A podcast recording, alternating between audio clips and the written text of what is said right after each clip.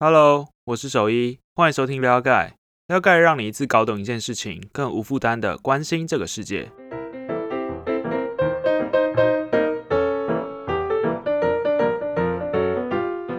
在今天 Podcast 开始之前呢，就先来工商一下。撩盖是一个付费订阅制的图文媒体，我们不追逐即时的消息，也不会用破碎的资讯去轰炸你，而是用图文去解释议题背后的脉络及概念。那现在我们有优惠方案哦，新朋友现在只要成为会员，前三十天只要一元，你就可以每周收到两期的图文，了解重要议题，掌握世界趋势。好，工商结束，我们进入正题。先祝你牛年快乐！这是我们牛年开始的第一集 Podcast。那我们第一集 Podcast 呢，要聊的其实也很简单，就是来聊聊美国，因为毕竟拜登都已经上任一个月了嘛。那我们就来看看他目前到底这个月里面做了什么事情。那我们可以来看到，拜登其实在上任的时候，他的宣言就有传达说，美国想要去重建全球的经济。他的这个立场其实还蛮明确的，那这其实和前总统川普的“美国优先”这个政策其实蛮不一样的了。那这就和我们今天要讨论的这个主题是蛮相关的，也就是了解第一百零四期的公开内容——拜登的上任挑战。那我会把链接放在说明栏，你就可以边听边看，会更清楚一点。其实像我们刚提到的，就是拜登上任至今的行为。很多和川普是不同的嘛？那相对于川普这种孤独一匹狼的强人政治，拜登就在演说中一直强调说团结很重要，团结很重要。不过为什么会这样子呢？就是为什么反差这么大呢？除了大家可以理解的就是两个政党它呃走的方向可能比较不一样之外，或许可以从美国人民他的反应来看会更清楚一点。那我们就来看看美国是美国人民现在是怎么看待美国的。简单来说，现在美国是处于一个需要疗伤的阶段了。美国人民其实对未来的走向是感到非常悲观的。就我们可以来看看数据，就在第一页的时候，呃，第一页的地方就有提到说，二零二零年底的民调有高达百分之七十五的人民认为美国目前正在走往错误的方向。这个原因其实还蛮明显的，其实就和美国的分裂跟混乱有关。不过，我们可以先来简单回顾一下，到底川普留下来的 legacy 有哪一些，就可以知道美国目前要解决的问题是什么。首先呢，拜登要面对的问题其实还蛮明确的，就是很严重的疫情啊。美国的疫情在我录音这个时间点来看，其实已经突破两千七百万人确诊了，那快接近两千八百万了。在川普时期呢，这个防疫政策其实是比较宽松，也比较相对不及时的啦。甚至很多时候，川普都直接在大庭广众下把口罩摘下来，其实吓到蛮多人的。在拜登上任之后呢，就有一个数据就调查说，你认为拜登应该先优先处理哪一些政策，就是面对疫情的政策啦。那在第二页的地方，其实就有相关数据，就说面对疫情的状况，有超过百分之四十的人认为应该要先优先处理，就是疫苗，就是疫苗这个政策应该要优先处理，再来。是，比如说纾困，不管是企业的纾困或个人的纾困，再来是失业加急，所以这些其实都是目前还没解决的问题。第二个，美国要面对的问题其实就是族群分裂。我们可以理解，美国社会其实是由多元族群的移民组成的。不过，川普代表的其实是相对稳健的共和党意识啊，因此有许多保守的政策，比如说。川普当初为了要驱逐移民，就盖了美墨边境的围墙。那任内也发生了 BLM 运动，甚至还有禁止穆斯林国家的人民到美国旅游的一些措施。那这些事情其实都激化了族群的问题。第三个，美国正面临的议题呢，就是环境问题。川普时期呢，主要是以经济发展为优先了，不过代价就是会忽略环境。我们从第四页的图表就可以看到，说美国近年。对于环境的意识其实都是提高的。那这个民调呢，主要是在调查说，面对疫，就是面对环境，你认为主要优先要处理的政策是什么？比如说，支持环境变迁要优先处理的，就从四十一 percent 提高到六十四 percent。那其他也在列的，比如说环境保护或者是气候暖化，这些都是大家所支持的。所以其实从上面的三个问题——疫情、然后族群分裂以及环境这三点，就可以看到说美国现在有一点百废待举的状态了。那拜登为了要解决上述的问题呢，一上任其实就签了十七个新政命令，推翻了许多川普时期的政策，比如说取消旅游禁令啦，那重新加入巴黎协定啊，然后要确保族群平等，这些其实都是他所传达出来的讯息啦。那刚刚有提到行政命令，那我们上一期的 podcast 其实也有特别解释一下，那我这边再复习。就是行政命令呢，简单来说，就是在紧急状态下，你可以略过立法流程，直接让这个政策具有法律法律效力的一个做法。那我们之前的 podcast 提到说，川普很爱签呐，那拜登其实也很爱签，就是从第六页可以看到说，以历届总统上任的一百天内签署行政命令的数量，川普签了将近三十五个，那拜登其实也签了二十五个左右，所以。拜登的政策虽然和川普是大相径庭的，不过手法其实是差不多的。那另外补充一下，排在川普跟拜登后面的，其实就是小布希跟奥巴马了。那他们在百日内签的行政命令呢，其实都没有超过二十个。所以川普跟拜登其实是签蛮快的啦。我们可以来讨论一下，就是拜登一口气签了那么多行政命令，具体的内容是什么呢？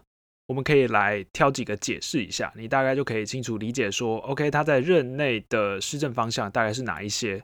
不过我们应该也不会太意外，就是因为这些行政命令里面其实就有解决刚刚那三个问题的解法，他有提出来。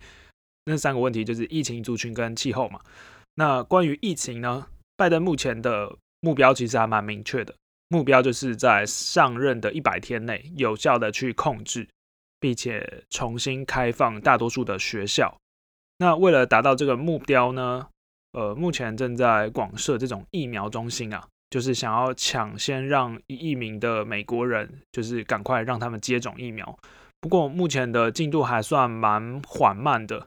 我们可以看到第七页，就是截至二月八号的数据，完成部分接种的人只有不到百分之十。那完成接种的，也就是完成就是完整接种的，也只有百分之三而已。不过目前还有在定定相对明确而且强制的政策了，比如说搭乘所有的公共交通工具，或者是在公共场所都必须要戴口罩。那也发放了一些针针对学校啊或企业的面对疫情的一些指南，毕竟这些地方是。一百天之后想要重新开放的场域嘛？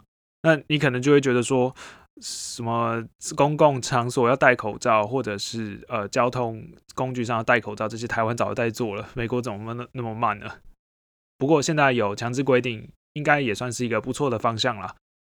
那第二个问题呢，就是族群的冲突。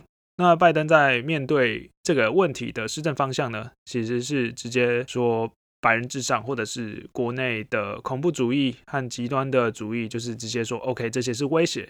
那透过行政命令去促进这个族群之间的平等。那简单说明一下，像是之前就会有很多人会因为人种的问题，在租房的过程受到歧视啊，甚至是直接被禁止租房的，这些其实都是在一些种族主义上面受到的迫害。我这边可以举个例子，像是二零一七年。就是某个租屋平台上就有传出说，韩国的租客想要在美国租房子，那就被房东禁止取消了。那原因很简单，就是因为这个韩国租客是亚洲人，所以现在的行政命令呢，其实也有对相关的事情做一些规范，去确保说，OK，你在租屋的过程中是要尽量避免这种种族的歧视啊，或者是种族的迫害。其他呢？比如说，川普在任内也多次说这个肺炎的病毒是中国病毒，他是直接指明说是中国病毒。拜登就提出说，我们不可以讲中国病毒，这主要就是要抑制排外的心理。这就是目前拜登针对种族或者是针对族群所提出来的政策，他的意识大概就是这样子喽。再来第三个问题就是环境。拜登和川普的做法可以说是南辕北辙了。川普之前说根本就没有地球暖化嘛，而且还退出了巴黎协定嘛。但是拜登在针对环境议题就至少签了三个命令，目标是要在二零五零年去完成零碳排的这个目标了。做法比如说把环境议题列为外交跟国防的政策，就是把这个等级提高到这种程度。那再来是禁止在土地上去联邦土地去开发油气。还有，二零三零年要达到说保护国有土地的水资源达到百分之三十，这其实都是蛮明确的。不过，二零五零年是不是真的能够零碳排呢？就是大家对这个讨论还是蛮激烈的。以上三个大家觉得需要面对的问题，其实就有差不多的解答方向了。不过，目前闹得沸沸扬扬的中美贸易战，或者是美国已经重创的经济问题呢？我们其实可以从呃一些上任的官员去略知一二，比如说以贸易来看好了，我们提到拜登政府想要推翻过去美国优先的这个政策方向嘛，因此呢，拜登是想要重返全球贸易合作的这个关系的。负责这个任务的美国新一任的贸易代表，其实就是华裔的这个人选，就是 Catherine Dye，中文就是凯撒琳戴啊。那在中国，呃，在中美贸易的关系上呢，有别于川普倾向说，哎，我们自己谈判。那现在美国会走向说和盟国一起合作去牵制中国的路线，主张就是美国和欧洲国家，比如说英国啊、法国啊、德国啊，站在一起去对付中国。这个概念呢，你就可以想象成，我们不要单打独斗，我们要打群架，一起去压制的感觉。不过近期有一个对美国比较不利的消息啊，就是。长达呃谈判长达七年的中国跟欧盟的投资协定刚通过，在谈这个这个协定之前呢，我们先来简单的讲一下，就是欧盟跟中国的关系。欧盟呢其实是中国第一大贸易伙伴啊，然后也是第二大进口进口国，那也是最大的出口市场。那中国对于欧盟呢，其实是第二大的贸易伙伴，是第一大的进口国，第二大的出口市场。所以其实他们两个是还蛮，这两个市场其实是还蛮密切合作的。那这个协定通过的意思呢，就是说可以放宽欧洲的企业到中国经营的一些限制。那中国就是用这种开放去换取企业合作，表示说中国的经济利益它稍微让利一下，对中呃对欧洲其实还蛮有诱因的。这个协定呢，就可能会影响未来美国和欧盟的一些互动了。那竟然讲到美国跟其他国家的关系，另外一个议题就是我们会员可能会更在意的，就是美国跟台湾的关系是什么了。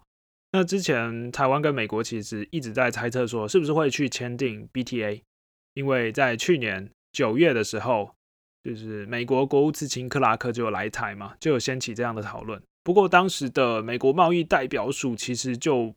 不是很想要优先签台湾，就是台湾并没有在那个 list 上面，没有很前面。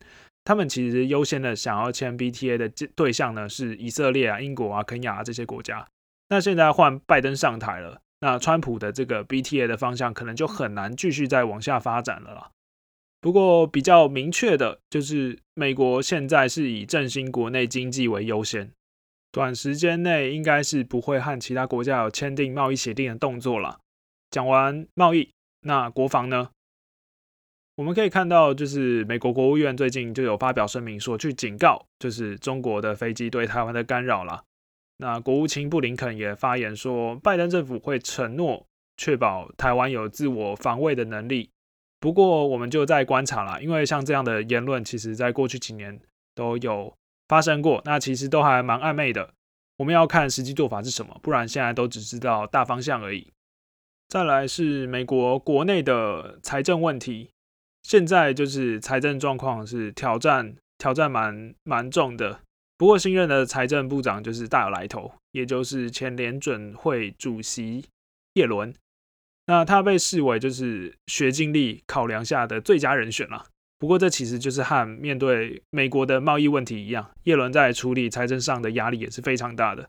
他要考量的，除了就是中美贸易战之外，还有争取国会去通过纾困计划，然后还有外汇的干预。美元持续贬值的这些伊托拉股的繁杂的问题啦，所以其实压力也是挺重的。总而言之呢，我们从各种表态或者是各种官员任命，就可以看得出来目前拜登的立场。当初呢，民主党是基于说美国两党长期分裂而且对立，认为说中间派的拜登会更受欢迎，而且也有机会去修复这种分歧问题，所以最终才推选拜登出来。但目前拜登推行的主要政策路线。看起来就是更积极重视多元价值，然后捍卫基本的权利。大家如果看过我们之前左右派那一期，大概就可以理解说，拜登他其实是从中间慢慢的靠左边去移动了。那从官员任命其实也是表态的一种缩影了。拜登的内阁组成，其实在历届总统来看是非常多元的，有一半以上的职位都是由女性来担任。另外，我们从第十六页来看，大概有一半的官员都是白人，那有十九 percent 是黑人，十五 percent 是西班牙裔或拉丁裔，再来八 percent 是亚太裔，那四 percent 是原住民跟跨种族的裔呃族裔，哦，蛮长的。那相对于川普呢，呃，川普或奥巴马这些任命呢，拜登其实是多元蛮多的。那这样的好处其实就是有机会去反映更广的价值观，但是是不是真的会有比因此有比较好的政策执行呢？就要看实际表现了嘛。因为这就是他目前一个月内所做的事情。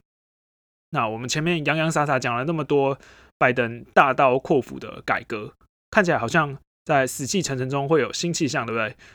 但上任至今，他的施政满意度其实就一直。水平维持在五十五 percent 左右，就没什么波动。